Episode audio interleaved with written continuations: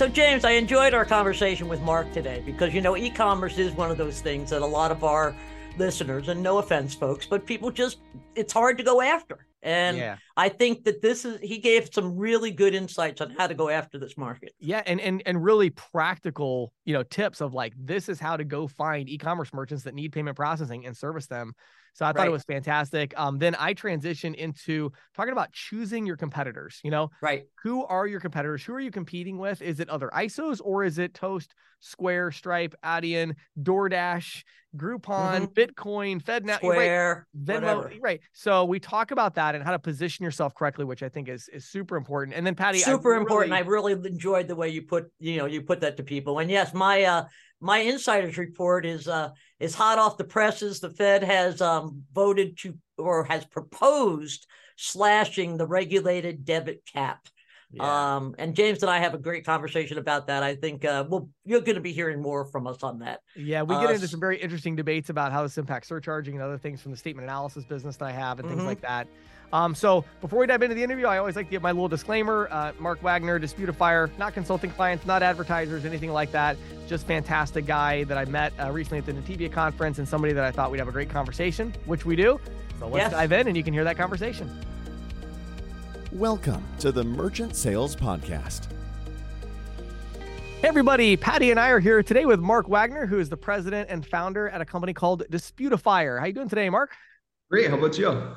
Doing fantastic. Love the name, by the way, Disputifier. I mean, I think everyone yeah, on this call cool. knows exactly what you do, and they've just no heard question. the name, right? So, uh, yeah, I love it. So, we're going to talk today about e-commerce, card not present merchants, some of the unique challenges that they face. Obviously, disputes and chargebacks will come up in that conversation, but we're going to focus a little bit more broadly today on some of the challenges that they face.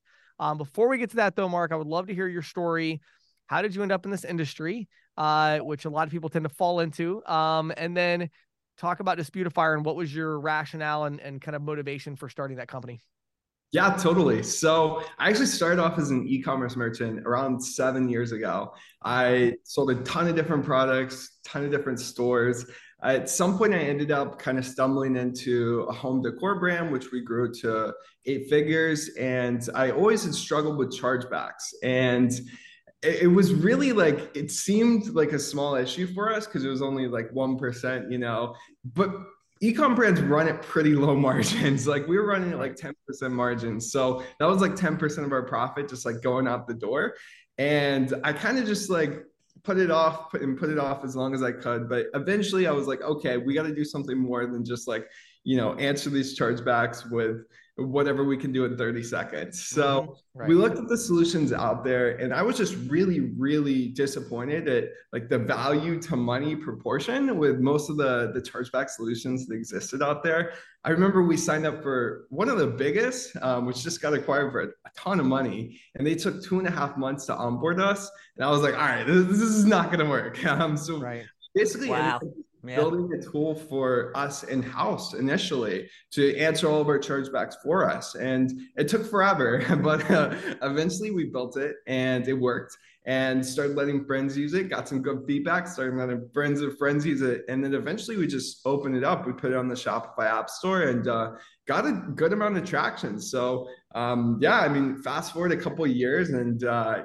quit ecom, went full time on Disputifier and now we work with some of the biggest merchants, ISOs, agents in the space. That's awesome. Man. Interesting. Are you still uh, are you still selling um online as well? I'm not. No, not okay. Anymore. I just was yeah. wondering. It's like because it sounds like this would take up all your time anyway. So absolutely, yeah. I, I had to I had to switch at some point. You know, you got sure, you got to right. focus on one thing. I think. Well, oh James yeah, sure. Has six things he's focusing on, but I, am just a normal guy. So. Well, not, so not really. if I can just ask hmm. real quickly, if you don't mind, yeah. James, I, I, know you yeah. have a couple yeah. questions, but like, how long did it take you to go from? I'm just because we've, I think we interviewed at least one other person who had a similar path to you, and I'm just wondering, like, how long did it take you to go from being, oh, I can't deal with this problem the way it is, to actually starting, you know, putting your app and getting out of the business and being just in that business? I mean, how many years are we talking about? Probably almost three years if we look okay. at okay capitalization to actual like switching over. Yeah. Uh-huh. Okay, that's yeah, cool. That that that is not out of the norm at all. Um, oh my no. Yeah, that's if anything, that's like fast. yeah. So, yeah, I love it. I love it. Um, yeah, great. So, okay, so here's what I want to do. That I want to start out. We're gonna obviously get to disputes and chargebacks and all that, but I want to zoom out because there's just this is just a question that I've been thinking a lot about, and so mm-hmm. I'm just curious if you have any thoughts with your experience in the e-commerce side. One thing that I've seen, Mark, is that the whether you look at the ISOs or the ISVs, um, they've really you know done a great job at servicing the physical location merchants. You know, you look at um all the different you know I don't care what kind of business you are, you can find a point of sale system that is like tailor made for your business yeah. now, right? Yeah. Um, you know, you can even to a lesser extent, some of the card not present, like invoicing. You know, you're a landscaper, right? That sort of thing. But it seems like the whole ISV and, and ISO world has really not done a good job at going after e-commerce, like hardly mm. at all. I don't know very many ISOs or even ISV, like small ISVs that are like, oh, we've got this e-commerce thing mostly they they don't go after that market. Why do you think that is? Any thoughts on why the market's kind of developed to where it's it seems like it's all Shopify and a few other big players yeah. in the e-commerce side? Well, I think it's because those out of the box solutions from Shopify and Stripe are pretty good. Like it's quite difficult to compete with those guys when they're giving you like what 2.4, 2.6% rates and everything's already built into the solution from the second that you sign up with them. So right, it can be really difficult. It seems like an uphill battle, I think, for a lot of ISOs and ISVs to to compete with that. So sure. what I've seen, because we work with a ton of ISOs and agents that focus on ecom, is you almost need to look at the the clients that Shopify doesn't want to service, you know, because mm-hmm they're only going to to really want to service those lower risk clients that have like the typical business models like everything is just very standard straightforward for them but they have no interest it seems in servicing merchants that are slightly higher risk merchants that like to scale quickly things of that nature and those merchants are always looking for alternative solutions because frankly there are a lot of issues like a ton of e-com merchants struggle with holds struggle with bans i mean we get inbounds all the time from people i just got banned for Shopify payments. I just got banned for Stripe. It happens all the time, even if they're not doing anything like bad. You know, they just have right. slightly higher risk um, than Shopify's okay with. So I think that's really going to be hmm. where ISOs are going to find their stride within the ecom business because you can't compete with rates to be honest hmm. you really have to go after those merchants that aren't currently being serviced in my opinion wow so two two follow-ups on that i have the first one is you know what we've seen on on the physical location side is there's been all this specialization and verticalization right is there anything like that on the e-commerce side? And you, you kind of alluded to this idea of there's some something i was who, thinking of as well yeah. Yeah they're, they're not being serviced but like is it just kind of like one of the issues being it's just if you're e-commerce you're e-commerce. You all need kind of the same thing or do you see the market going to more, more of a segmented approach at some point? I feel so in the e-commerce space there seems to be players that have sort of tried to create more of a vertical platform, which gives you what e-commerce merchants need. But I really don't think anyone's pulled it off as effectively as so many other verticals.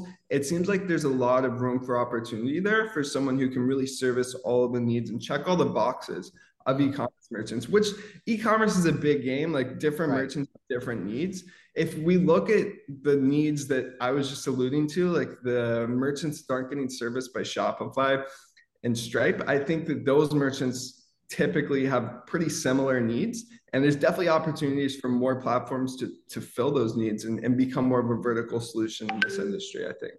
Yeah, like I was even thinking about some of the issues of um, even integration. I could see being really interesting, right? Like maybe down the road, there's going to be an mm-hmm. ISV that's like uh, clothing e-commerce, and they have different integrations with vendors versus yeah. somebody who does you know what i'm saying like i don't know so it's an interesting world to me um yeah.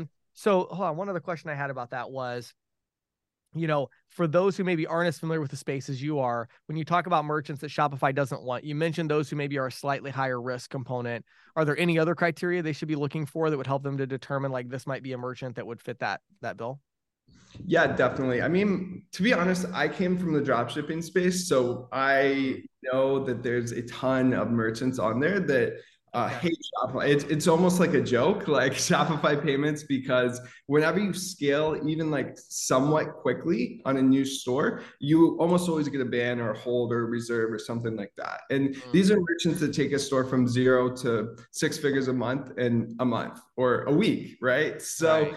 Um, those I think are the kind of merchants that a are going to pay you a lot of money and b like are, are not necessarily getting service right now. And then besides that, there's obviously like the higher risk verticals, like you know, dating and nutraceuticals and stuff like that, which Shopify is not going to touch. do that. Um, so I think that definitely is going to be the merchants that are going to be the easiest to switch off. Otherwise, I think if you're just if you don't have anything unique to offer these merchants besides good service and low fees, then I don't think the lower risk merchants are really trained or in that buying mindset to switch off. So okay, well then let's let's let's like drill down a little bit on that because it, it would seem to me then that there's some big challenges out there that e-commerce fa- merchants are facing today yeah. that are not being met like as you say, you know, in terms of payment acceptance and CRM and you know the platforms and so forth. So what are these in your mind? Where do you see these challenges being?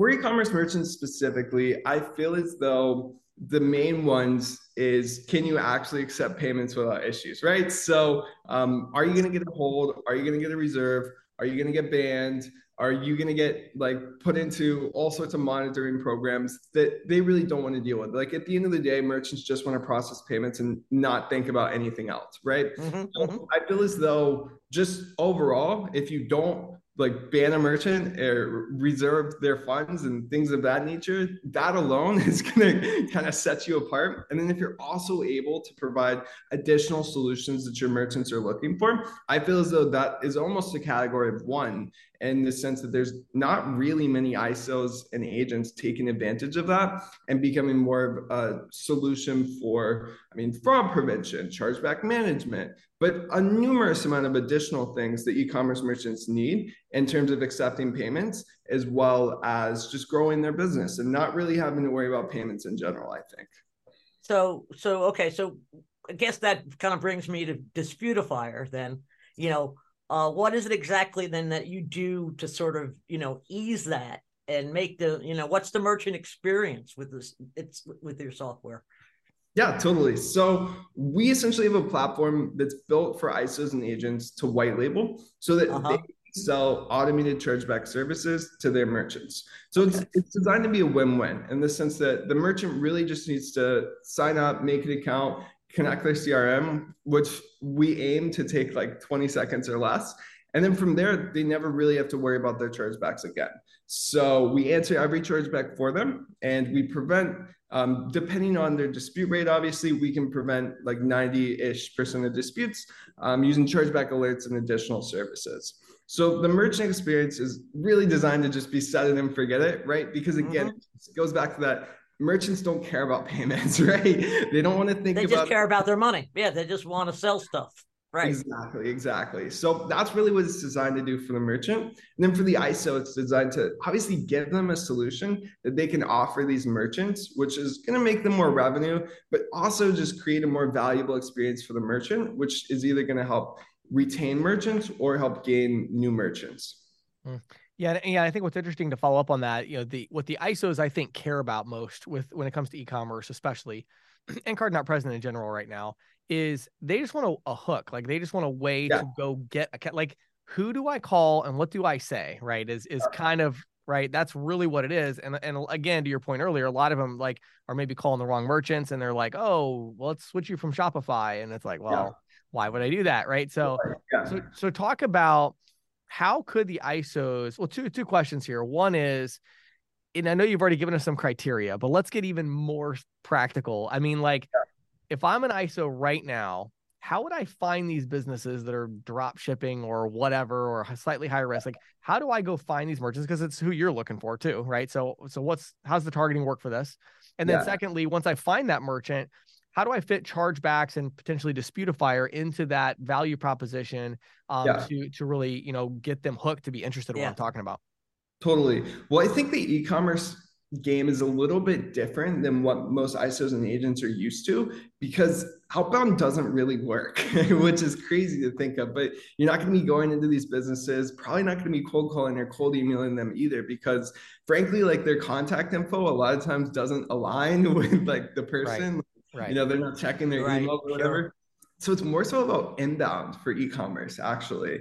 And that's difficult to do if you're talking about like producing content and building an audience and stuff like that. It takes a long time. So yeah. I think the better way to do it is to partner with people that already have credibility and a bit of a following in the e-commerce space. Mm. And they already have that trust built up with their merchants, which is obviously huge.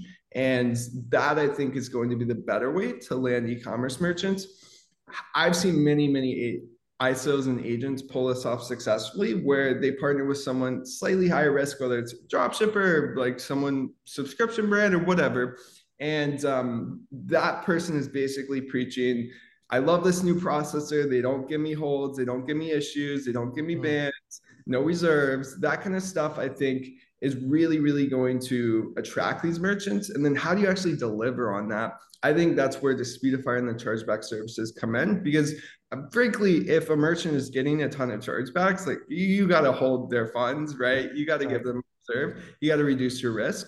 But if you're blocking all those chargebacks, you don't, right? So right. I think it's it's about you know what you say to attract the merchant, which is typically going to be like, we're not going to hold your funds. We're not going to kick you off. We understand your business model, and we can help service and you know provide a, a really good experience there. And then how do you deliver on that? I think that on the back end is where the chargeback management services come in. Because at the end of the day, you're trying to land merchants that probably get chargebacks, right? So right. if you can piece those two together, I think you'll be in a really, really good position. That's so interesting. Yeah, I really like it. Um, yeah, I'm just thinking in my mind, I mean, because really what you're talking about is, is kind of influencer marketing is yeah, and, and, like, and, networking marketing, right? I mean, because it's mm-hmm. like, sure. yeah, right. Yeah. yeah I love it. Yeah, very interesting. I I, I love things like this because I think what it does is it you know, it is opens up the minds a little bit of our listeners to think maybe outside the box, like way outside of what they would mm-hmm. normally do. Um, mm-hmm. and I think the idea of the influencer marketing, which, you know, we use that in some of the companies I own and, and it's, and obviously I'm an influencer, so I deal with that as well. Um, it's, it's treated me well. Um, but it, it's interesting too, because like that can be so effective and so cost effective. People don't realize a lot of these people out there that maybe they're just really passionate about talking about e-commerce or talking yeah. about right? And you go on on youtube and find these people go on instagram tiktok whatever it is you know they may actually like have an e-commerce business but they're just so passionate about it that that spills over and they want to make content yeah and when you reach out to them and you're like well i'd pay you $5000 a month if you could they're like, oh my goodness, what? Like, are you kidding? And they're going to become like yeah. the biggest evangelist ever, you know, because they had yeah. no idea that they could actually make money at this thing that, you know, like YouTube, they're making $150 a month in YouTube ad, uh, right. Uh, right. Uh, it's a, that's like, that's like for me, I was joking about this with somebody who was it for somebody on my team yesterday. We were joking about, we get like on our YouTube channel, we are like the most watched YouTube channel for people that sell payment processing, which is like yeah. this tiny little group. You know what I mean? Relatively speaking, yeah. we make about seven hundred dollars a month on our YouTube ad. You know what I mean? Like on our shared revenue model. I mean, like relative to our company, I mean that is like that's like I don't. We spend more on, on, we spend more on printer cartridges. Um, uh, you know what I'm saying? Like right? that's ridiculous. Yeah. But it's like but a lot of these people are out there and that's literally the only way that they're making money off their content and they don't realize that hey you can go partner with companies that you believe in and and actually want to promote and promote them and get paid all this yeah. money.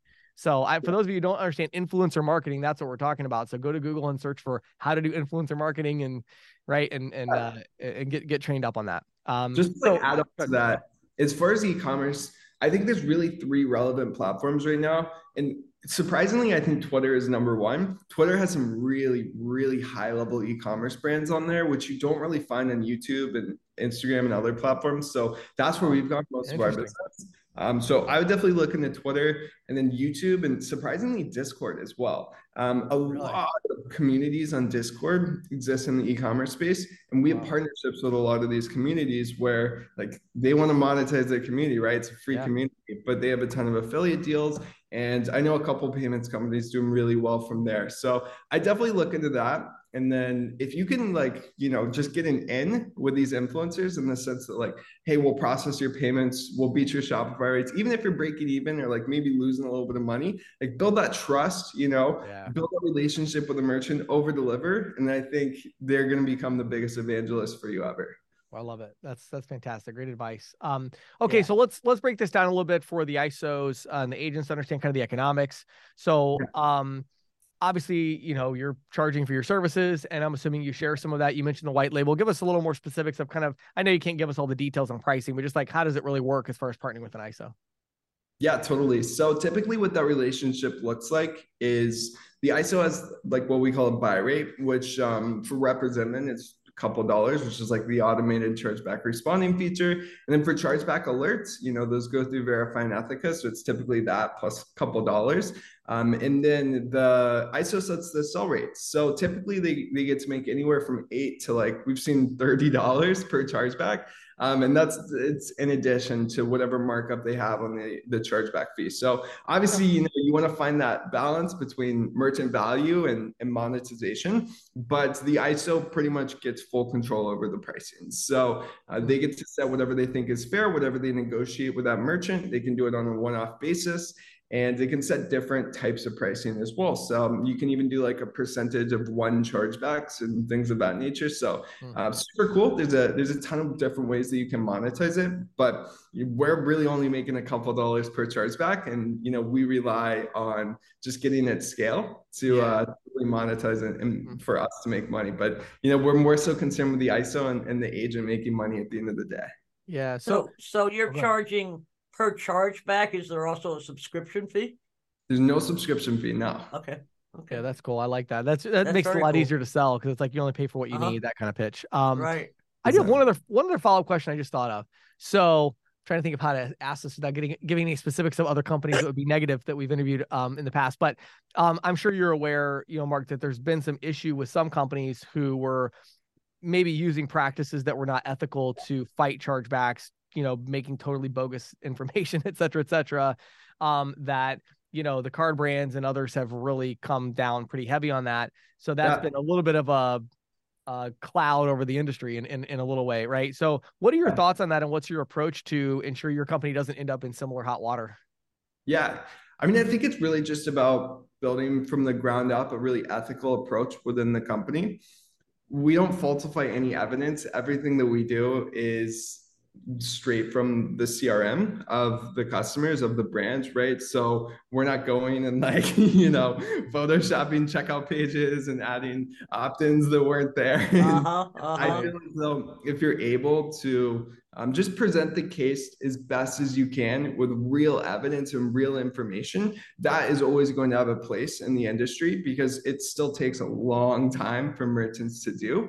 And merchants at the end of the day are probably not going to be able to, you know, have the data to submit a chargeback that's going to be compelling. So it has definitely been a cloud over the industry and uh, a bit of a talking point as, you know, one of the biggest. It's, it's gotten some hot water, but I think, I mean, um, if you truly as a company are ethical in your practices and your people and you just you know preach that from the top down from the ground up right. then I, I feel as though there will always be a, a position yeah. for us to help merchants and help ISOs.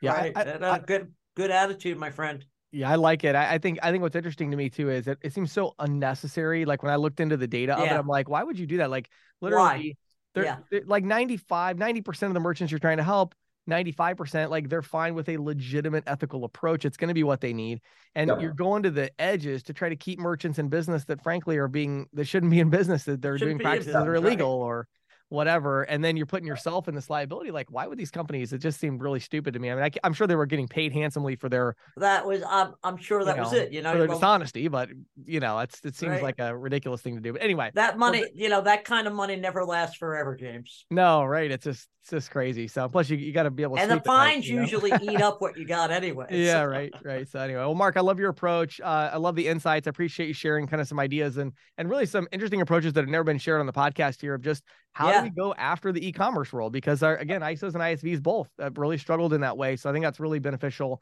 Um, for those who want to learn more about partnering with you and potentially white labeling your solution and make some revenue here, where would you send them to learn more? Yeah, I think our website would be the best place. It's just disputifier.com. That's I'll, I'll show them my shirt. D I S P U T I F I E R dot com. Or follow me on LinkedIn. It's just Mark Wagner. And really looking forward to talking. But thanks so much for the time, guys. This has been awesome. Love the podcast. Huge fan for a while. So it's, it's amazing to come on here and um, hopefully get to share some stuff that, that not many people do. Oh, awesome. I think you've shared some really, really good stuff today, Mark. Thank you very much. Absolutely. Thank you.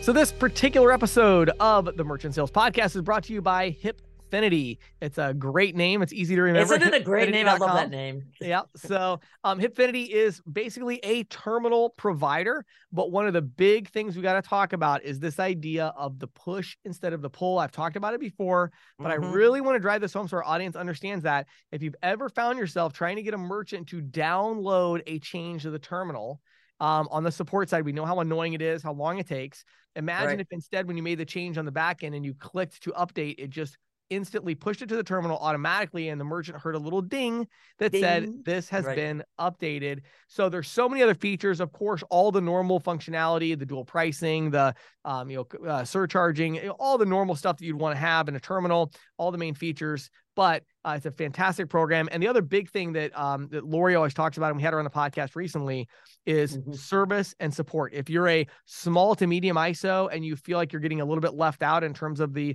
level one, level two support and service right. from your terminal provider, uh, uh-huh. Hipfinity could be a great option for you. So check it out. Go to hipfinity.com, exactly like it sounds. Hipfinity.com. Check it out and talk to Lori. You're going to have a great conversation with her. This is Questions from the Field, brought to you by ccsalespro.com, the leader in merchant sales training and technology. If you're an individual merchant sales professional, visit ccsalespro.com forward slash training to get a free 14 day trial of our all access pass. If you manage a team of merchant sales professionals, visit ccsalespro.com forward slash ISO to learn how we can help you grow. And now, here is Questions from the Field with James Shepard.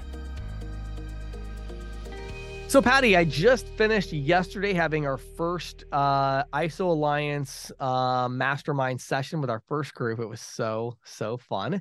And at, at, the beginning of that, we ended up being, we scheduled it for an hour. We ended up going an hour and a half. It was so fun. Everybody had all these ideas we were sharing. It was really cool. But um, I ended up at the beginning, I was talking about this idea of choosing your competitors and mm. I wanted to share that uh, today in in this in this podcast. So the the gist of it that it was, you know, 12 years ago, I would never have been able to when I started doing you know content heavily. I could never have done the, the ISO Alliance. I mean, for one thing, I didn't have the connections, but even if I did, the main competitor of an ISO was other ISOs. Right and we were all doing pretty much the same thing, which was right. we were selling terminals. Maybe we had a point of sale partner and we tried to avoid those sales if we could. but it was like, we're just putting terminals out there. Right. And so, you know, to get a bunch of ISOs together there and say, well, let's talk through, you know, let's all share our best practices would have been kind of stupid. Um, but what's different about today is that today we need to think about choosing our competitors differently. Um, mm-hmm if you're thinking that your competitor is another ISO in the space, right? Um, you're really missing out on on the obvious trends that are that are happening. Right. Um, and and what I talked to the group about is I said one reason that I think it's powerful to have a mastermind to get together to all share is because now we can share with this knowledge that we're trying to share best practices so that collectively the ISOs can compete in order to increase the size of our share of the market. Right relative to companies like Toast, right? Mm-hmm. Stripe, Adyen, um, and many, many, many others, right? Mm-hmm. So you mm-hmm. have the, these big players, uh, Square, obviously, right? Um, right.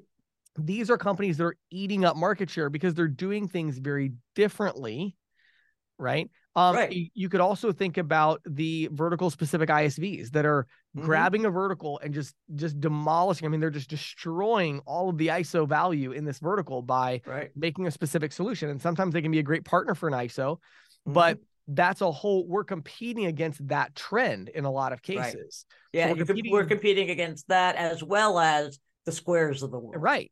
As yes. well as you know, these big ones. So we have these two big competitors uh, it, it, you know, relative when we look at like as a as a group, that as a category. And so, mm-hmm. how do the ISOs compete? Now, what I find so interesting, Patti, is that I actually don't look at this from this negative perspective, like, oh, you know, woe is us, like we can't compete. No, like if you've ever actually worked with these technology companies, let me let you in on a secret. They are terrible at sales. Oh, yeah. Look at Toast, still trying to make money. I mean, like, right? What on earth? Why? Because they have to spend ten to twenty thousand dollars to get an account you know, mm-hmm. because they have to spend so much in advertising and so much in sales commission and because just to get one deal, they're terrible at it, right? right. Meanwhile, the ISOs and and even the ISVs that you know that that are uh, listening to this podcast, those who are into this, like if you understand sales and you've got a sales team and you understand that part of it, then that's a big strength, right? The weakness that you have is actually, in my opinion, the much easier weakness to solve, which is you probably just don't have the right solution for the merchant and or you don't have the right capital structure to provide that solution at either for free or at some affordable cost. Um, that's your competitive disadvantage. Well if you asked me and said james you get to pick a competitive disadvantage right? You can either have no idea how to sell people stuff or you can not have the right solution right. i will pick the not have the right solution all day long because all i got to do is hire three developers and build it mm-hmm. right that's mm-hmm. easy let me go hire a domain expert three developers give me six months and i'm ready to go if right. I know how to sell. But if I don't know how to sell, I'm kind of screwed. right, right. Right. Because it's like, oh man, I got to build a sales team. That's hard. Right. So I think when you look at it from the ISO and even the agent perspective and even ISVs and others, like, you know, if you've got the core competency of sales, then it's time to share the best practices because all the right. ISOs, we all have the sales piece. All have that expertise. We're, we're independent sales organizations. Now, it was funny right. because actually, Patti, on our first uh, mastermind session, we ended up talking almost the entire time about building the sales team because so many are struggling to transition from 1099 to W 2 models, mm-hmm, right? And mm-hmm. hire salespeople and, and staff and up. And we talked about operations and, um, you know, uh, segmenting the sales uh, process into, you know, lead generation and closing and how to generate leads. And so there was a bunch of topics around that. But at the right. end of the day, it's like, we can share those best practices and we can as a group get better and better at sales but then we also then are going to be sharing best practices to say how do we go out there and how do we get the right technology the right solution to go to market with so that mm-hmm. we can leverage the sales into being truly competitive with these other companies right right, um, right. the other one that i talked about that's another big competitor we don't talk about in our industry very much is alternate forms of value exchange this mm-hmm. is DoorDash. Like Right. Uber or Eats. even even things like the new uh Chase account to account payments. Yep, P2P, Venmo, P2P, Cash App, Venmo, um, right? Groupon, Bitcoin, mm-hmm. right? So you have all of these Uber, yeah, Uber, like all of these are in value exchanges where you look at DoorDash is a great example, right? Every dollar, think about this for a second, Patti. Uh-huh. Every dollar that runs through DoorDash is a dollar that seven years ago ran through an ISO. Yes. Right? That's your competitor. So if you're like, well, I don't want to, I don't want to collaborate in the industry. I don't want to join other ISOs. I don't want to share best practices because those are my competitors. Well, yeah, maybe, but like I wouldn't be as concerned about them. I'd be more concerned about DoorDash. I'd be more concerned about Venmo, Cash App, Square, Toast, right. I would too. Stripe, yeah right? That and you right. know, and and the four thousand vertical specific ISVs that are trying to steal your merchants, like right. That's what instead of the about. ISO around the corner. Right. Exactly. Exactly. So. You know? So that's really, and you know, that was kind of the beginning of the talk. And so I, the two things I really wanted to present to everybody today is number one, um, regardless of whether or not you're a member of the ISO Alliance, obviously I'm I'm a big believer. I'm very biased because I created it specifically for this purpose. Um, and if you want to learn more, you can always go to isoalliance.com and check it out. But the main point I want to make is choose your competitors. It's actually a really important thing. You've got to choose your competitor. Decide that your competitor is somebody else. Your competitor isn't necessarily all these other ISOs. You're, and you know, another a great example of this. I, I have a new uh, uh, strategic partnership, uh, a sponsor I'll be talking about more. Uh, that's a fantastic ISO for agents to sell for, and I had a, a, long conversation with them today. And, you know, one of the things we talked about was I said, you know, I'm, we were, they, they, were getting my advice about kind of how to structure things. And I'm like, I'm not as concerned with helping you figure out how to be competitive with the other ISOs. Obviously, that's important as far as recruiting agents. But I think right. what's more important is are you enabling your agents to be competitive with Toast and Square and Stripe right. and everybody else and all these ISVs? Right. That's more my concern because you know, just the fact that you're competing with current other ISOs, that's not going to position the agent for success.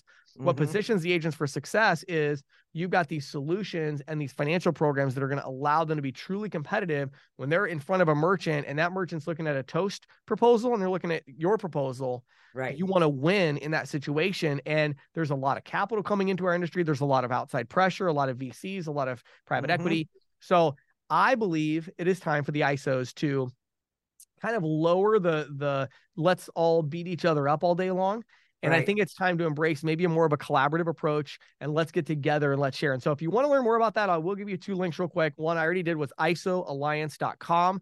Feel free to check that out. But if you want more of a relevant real time uh, offer that we have going on as you're listening to this, head over to ccsalespro.com slash ISO Alliance and you'll see what I'm putting out in uh, by the time this, uh, maybe by the time this airs, but uh, in November 1st, it's going to be 10x your merchant leads in 30 days. Yes. And so all of our ISO Alliance members, Patti, they're getting two ebooks branded for their company. They're getting a training program for telemarketers to call and do a print version or an ebook version.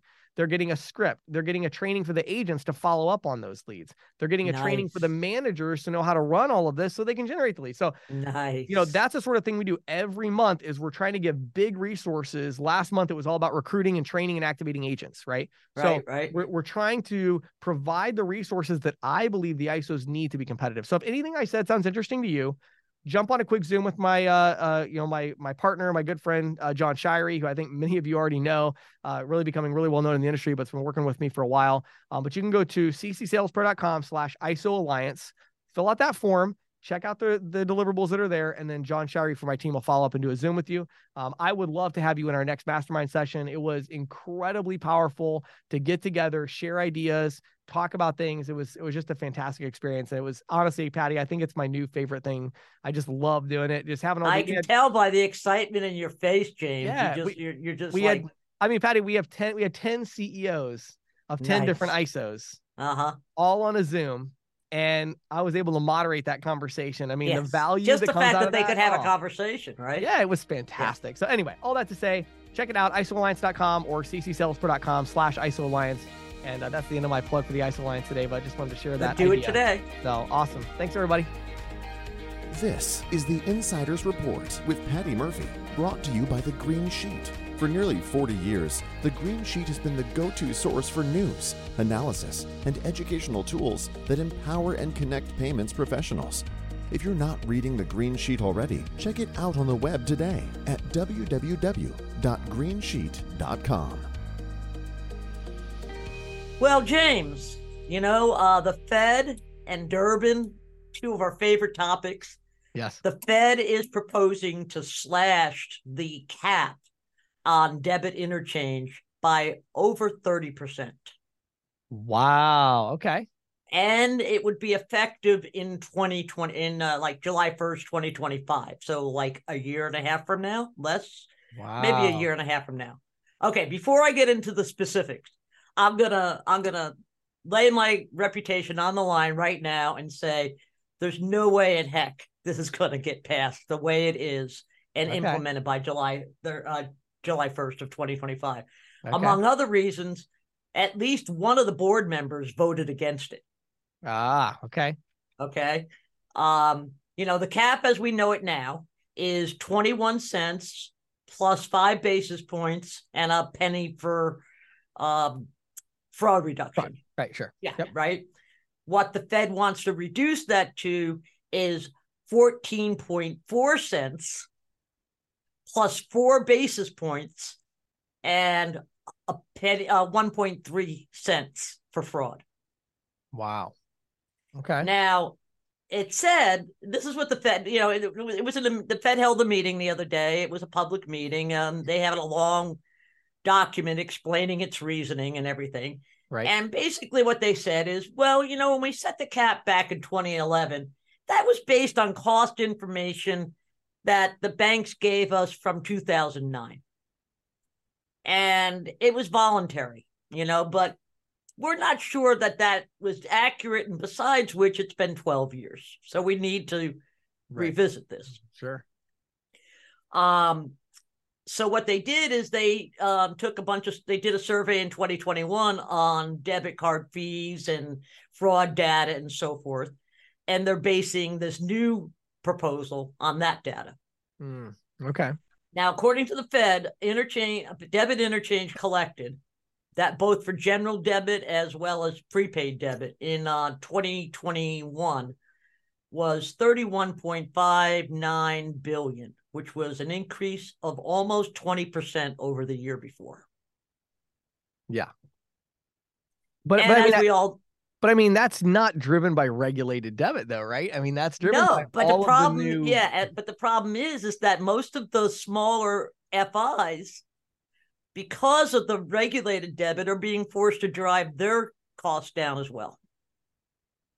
I mean, their their fees down as well, well even know, so... though their costs are not being driven down so I think uh, let me share something really interesting. I think this is so crazy because this literally just happened before we started recording this. Okay. So I had somebody reach out and um from ISOAMP, and so occasionally my support team will escalate something to me, and I'll actually go do mm-hmm. something mm-hmm. myself with it because you know, and and and this was a case where okay, let me tell you this this situation. You'll find this so intriguing because it's so relevant to this conversation. So there was a uh, a merchant, right? It, there was a, one of our clients, and they already had the merchant on Interchange Plus. Okay. They went to the merchant and said, Hey, we can save you some money by switching you to compliant surcharging. Okay. Now, the merchant does almost entirely B2B. Okay. Right. And so average ticket two, $300, dollars mm-hmm. 15,000 in volume roughly. Well, the the support request that came in was, "Hey, I don't understand what's going on. I switched them in your system. I uploaded my own statement and wanted to switch them to surcharging, and it shows that I'm going to lose $147 a month in margin because of all the debit cards." So this is the thing. Okay. So I was like, okay, so that's kind of unusual, right? So I got called in because nobody could quite figure out what was going on. So I pull it up. Guess what, Patti? They were doing about 16,000 in volume, actually. 12,800 of that volume was was debit business debit. Yep. Unregulated. Yeah.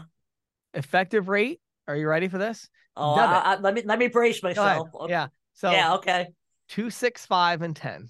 Wow. So they're coming in with compliance surcharging at 1.25% on debit and 25 sure. cents, right? And sure. then credits 3% because that's the cap. Right.